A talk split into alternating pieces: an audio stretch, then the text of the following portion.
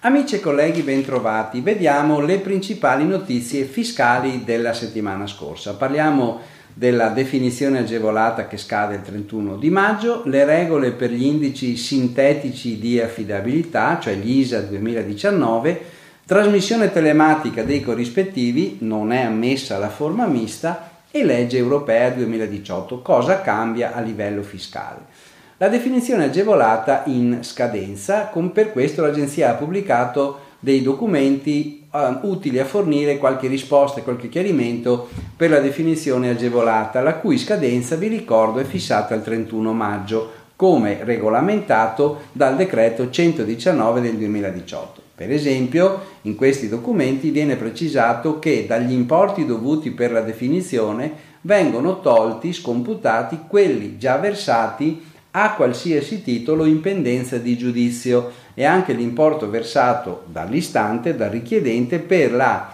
precedente definizione agevolata che non fosse stata a qualche modo perfezionata. È stata pubblicata una guida dedicata specificamente alle società e associazioni sportive che vogliono aderire alla definizione agevolata delle liti e infine nella circolare 11 del 2019 vengono elencate in dettaglio le irregolarità formali che possono essere oggetto di definizione e quelle che sono da ritenersi sicuramente escluse dalla stessa.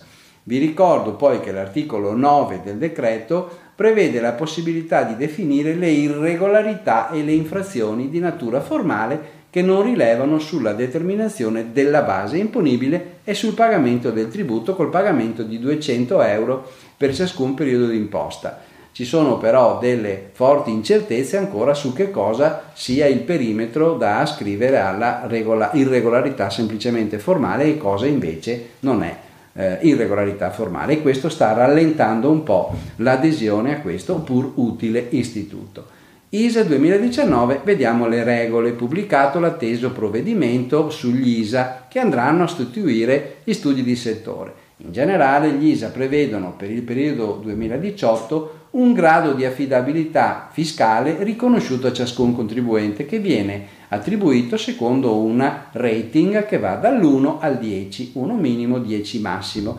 Per coloro che raggiungono un punteggio pari almeno a 8 punti sono previsti dei vantaggi, tipo l'esonero dalla posizione del visto di conformità sui crediti, soglie vanno diversificate rispetto agli anni di riferimento, l'anticipazione di un anno dei termini di decadenza per l'attività di accertamento sul reddito di impresa, di lavoro autonomo e sull'IVA, poi i contribuenti con un livello di affidabilità ancora più grande, pari a 8.5, sono esclusi, esclusi gli accertamenti basati su presunzioni semplici, quelli cioè basati su eh, indizi eh, molto leggeri che invece sono possibili nel caso di eh, contribuenti meno, meno virtuosi. I contribuenti che hanno almeno 9 punti di affidabilità sono esclusi anche dalla disciplina delle società non operative. Trasmissione telematica dei corrispettivi. Non sono ammesse le forme miste. La risposta 139 del 14 maggio del 2019 dell'Agenzia delle Entrate chiarisce che per un soggetto passivo d'imposta con ricavi superiori a 400.000 euro in possesso di più registratori non saranno ammissibili certificazioni dei corrispettivi giornalieri effettuate in forma promiscua. Si trattava del caso di una azienda di ristorazione con più attività che chiedeva di iniziare la trasformazione delle modalità di invio progressivamente in forma diversa nei diversi punti vendita, primo dal 1 luglio. La risposta dell'agenzia però è negativa ed essa afferma che Fermo restando l'obbligo di memorizzare e trasmettere telematicamente dal 1 luglio, i soggetti possono sostituire o aggiornare gradualmente i propri registratori di cassa con i registratori telematici, ma utilizzandoli come i precedenti fino al 30 giugno 2019.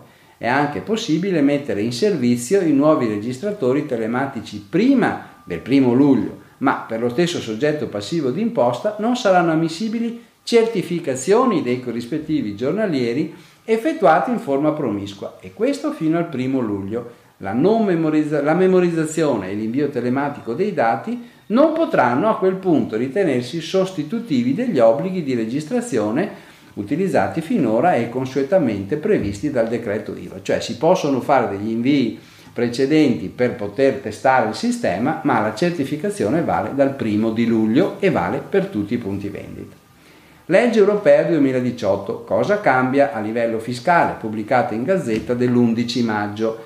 La, le disposizioni per gli adempimenti degli obblighi derivanti dall'appartenenza dell'Italia all'Unione tocca molti argomenti. Per quanto riguarda le modifiche fiscali vi segnalo in materia di riconoscimento delle qualifiche professionali la provvisione che nella definizione di legale stabilimento del professionista si può fare riferimento al luogo di attività professionale e non più alla semplice residenza.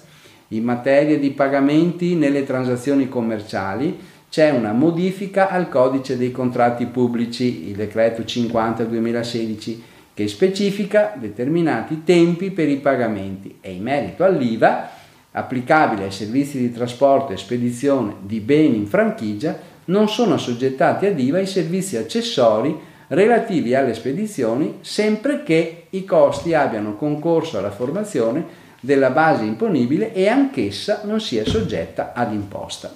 Bene, vi auguro buon lavoro e buona settimana.